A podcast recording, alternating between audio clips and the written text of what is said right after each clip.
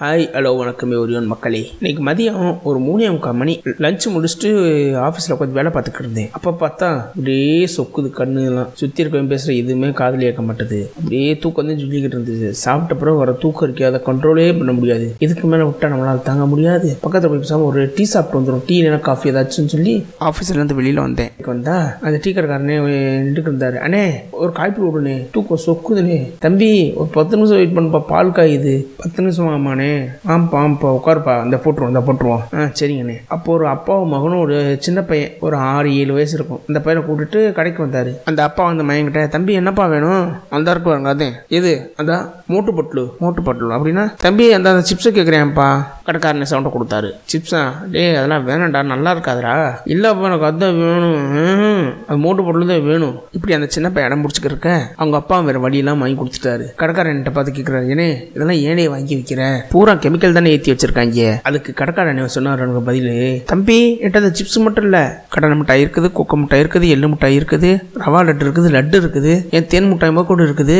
ஓ மகன் அதையா கேட்குறியா அந்த சிப்ஸை கேட்குது இல்லைன்னா அஞ்சு ரூபா பத்து ரூபா நாற்பது ரூபா எண்பது ரூபா சாக்லேட் தான் கேட்குது இப்போ நான் சொன்னேன்ல அதெல்லாம் அஞ்சு ரூபா தான். இதெல்லாம் சாப்பிட்டா நல்லது எனக்கும் தெரியும் உனக்கும் தெரியும். ஆனால் சாப்பிட மாட்டேதுகளே. இதுக்கெல்லாம் என்ன காரணம் நினைக்கிற? இந்தா அதில் வந்து சிப்ஸில் வரு என்ன விட்டுருக்கு தெரியலண்ணே. ஏய் தம்பி அது சிப்ஸில் என்னடா விட்டுருக்கு மோட்டு பட்லு இந்த சிப்ஸில் என்னடா விட்டுருக்கு சோட்டா பீமு. இதெல்லாம் குழந்தைங்க டிவியில் பார்க்குற கார்ட்டூனோட பேருங்க அது அந்த சிப்ஸ் பாக்கெட்டில் போடும்போது "நீ அதுதான் எனக்கு வேணும். அப்படி கேட்கும்போது நான் என்ன பண்ணுறது நான் கடையை திறந்து வச்சுட்டு வியாபாரம் பார்க்குறதுக்கு உட்காந்துருக்கேன் சும்மா உட்காந்து வேடிக்கை பார்க்கறதுக்கு இல்லைப்பா.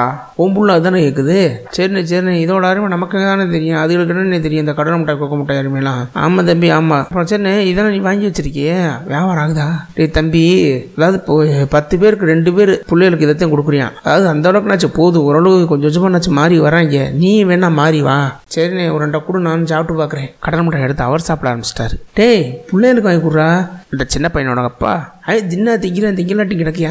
எனக்கு இது பிடிக்கும் நான் எடுத்துக்கிறேன்னு சொல்லி கள்ள முட்டை எடுத்து கையில் வச்சாரு. தம்பி தம்பி காப்பி எடுத்து எழுந்துடா தம்பி ரெடி ஆச்சுப்பா குடிவா அந்த வந்துட்டேனே காஃபியை குடிச்சிட்டேன் ஆஃபீஸ்க்கு போனேன். அங்கே போய் எனக்கு வேலையை விட இந்த அவங்க பேசுகிற விஷயங்கள் என் மைண்டில் ஓடிக்கிட்டு இருந்துச்சு. நம்ம பிள்ளைகளுக்கு நம்ம இந்த சிப்ஸ் அது இதுன்னு நம்ம வாங்கி தந்துக்கிறோம் கடலை மிட்டாய் தான் சாப்பிட்டு எத்தனை வருஷம் ஆச்சு? பிள்ளைகளுக்கு இது வரைக்கும் நம்ம கடலை முட்டை ஏதாச்சும் வாங்கி கொடுத்துருப்போம்? யோசிச்சு பார்த்தா இல்லைன்னு பதில். அதாவது எங்கேயோ எவனோ ஒரு கம்பெனியில் என்ன பண்ணுறானே தெரியாது. சிப்ஸை கண்ட கருமத்தை போட்டு கலந்து கொண்டு வந்துடுறான் பாக்கெட் அடைச்சு. ஆனால் அதை நம்ம சாப்பிட்றோம். இங்கே நம்ம தமிழ்நாட்டில் நம்ம ஊரில் நம்ம பக்கத்து ஊர்லேயோ இல்லை நம்ம மாவட்டத்துக்குள்ளேயே தயாரிக்கிறாங்க. இந்த கடலை மிட்டாய் குக்கு மிட்டாய் எள்ளு மிட்டாய் இதெல்லாம். ஆனால் அதை வாங்கி சாப்பிட மாட்டோமே. நான் ஒட்டுமொத்தமாக யாரையும் சொல்லலை. நிறைய பேர் சாப்பிட்றீங்க சில பேர் சாப்பிட மாட்டேறீங்க நம்ம பிள்ளைகளோட உடல்நலம் கருதி அட்லீஸ்ட் வாரத்தில் ஒரு தடவை நினச்சி இதெல்லாம் வாங்கி கொடுங்க. ஏன்னா சோறு இல்லாமல் சித்திரம் இல்லை. நல்ல ஆரோக்கியமான உடம்பு இருந்தால் தான் வேலை பார்க்க முடியும். புரிஞ்சுக்கோங்க. இந்த ஆடியோ பதிவு உங்களுக்கு பிடிச்சிருந்துச்சுன்னா விஜய் ஸ்டோரி பாட்காஸ்ட்டை ஃபாலோ பண்ணிக்கோங்க. லைக் பண்ணுங்கள் ஷேர் பண்ணுங்கள் கமெண்ட் பண்ணுங்கள் நன்றி.